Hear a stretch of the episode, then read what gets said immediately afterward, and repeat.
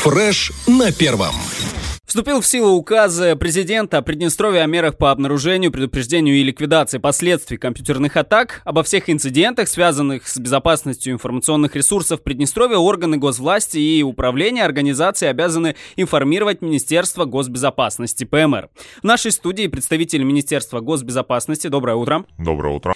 А, расскажите, как часто наши ресурсы атакованы хакерами? Регулярно мы получаем информацию о тех или иных компьютерных атаках на информационные ресурсы. Большинство атак блокируются средствами защиты информации, такими как антивирусные программы или межсетевые экраны. Угу. А эти антивирусные программы установлены заранее, то есть вы за них не отвечаете? Да. В целом, что понимается под нашими ресурсами, это какие в целом сайты относятся к нашим ресурсам?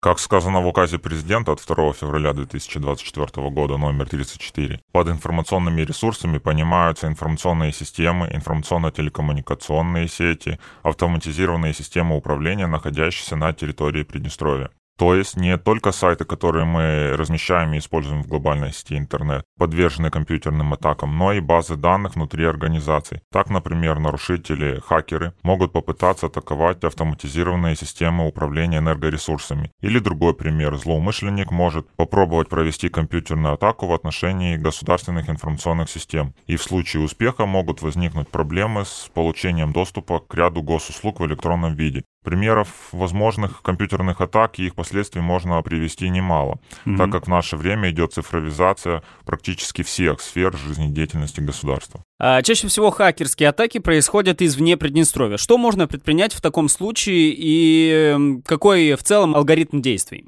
В настоящее время компьютерные атаки имеют комбинированный подход к их реализации. Зачастую одним из первых этапов является взаимодействие с пользователями системы. То есть, к примеру, отправить на их электронную почту вредоносное вложение, которое предоставит злоумышленнику удаленный доступ к внутренней сети организации. Что, соответственно, может привести к компрометации и утечке всех данных как с отдельного взятого компьютера, так и из всей информационной системы. Таким образом, в первую очередь необходимо повышать уровень знаний пользователей, которые работают в сети интернет, о возможных рисках и угрозах. Необходимо постоянно повышать уровень цифровой гигиены и качества средств защиты информации, так как злоумышленники постоянно меняют тактику проведения компьютерных атак. Таким образом, системы защиты информации должны быть гибкими и адаптивными к изменяющимся угрозам. А расскажите, пожалуйста, зачем обычно охотятся или какую цель, в общем, преследуют те, кто взламывают наши сайты, серверы и базы данных?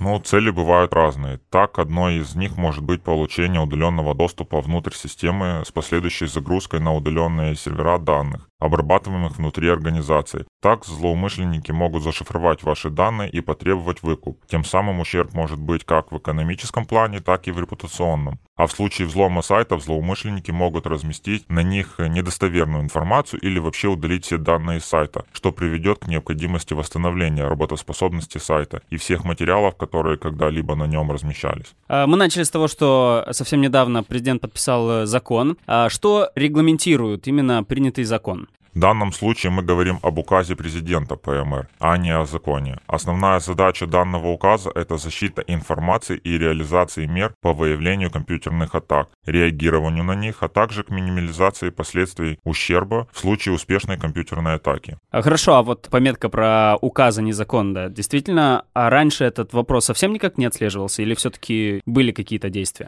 Ну, вопрос защиты информации всегда являлся и является одним из самых острых и актуальных. Однако по результатам динамики выявленных компьютерных атак на информационные ресурсы и была сформирована необходимость в издании данного указа. Эти меры позволяют более оперативно реагировать на компьютерные атаки. Ну и в завершении хочется спросить про самый опасный угон сайта или, может быть, портала за последние пару лет, месяцев. Действительно, очень много было атак на всякие сайты информационные, на электронное правительство. Может быть, вы расскажете что-то, немножечко раскроете кухню изнутри, может быть, случай, о котором мы даже не знаем, который купировался где-то заранее. Что-то такое запоминающееся яркое. Но в настоящее время практически каждый пользователь сети интернет так или иначе сталкивается с компьютерными атаками. Многие злоумышленники присылают в интернет-мессенджеры различные фишинговые ссылки, направленные на получение доступа к банковским счетам, так как в организации постоянно сталкиваются с необходимостью обеспечения информационной безопасности и организации актуальной системы защиты информации.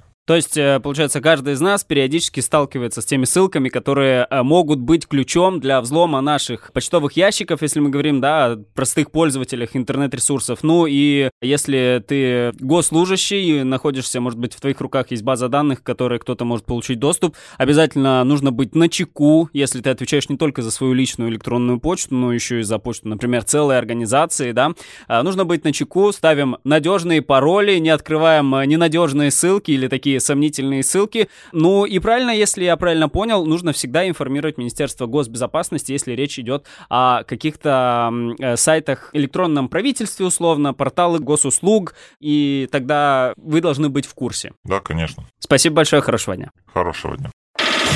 Фреш на первом.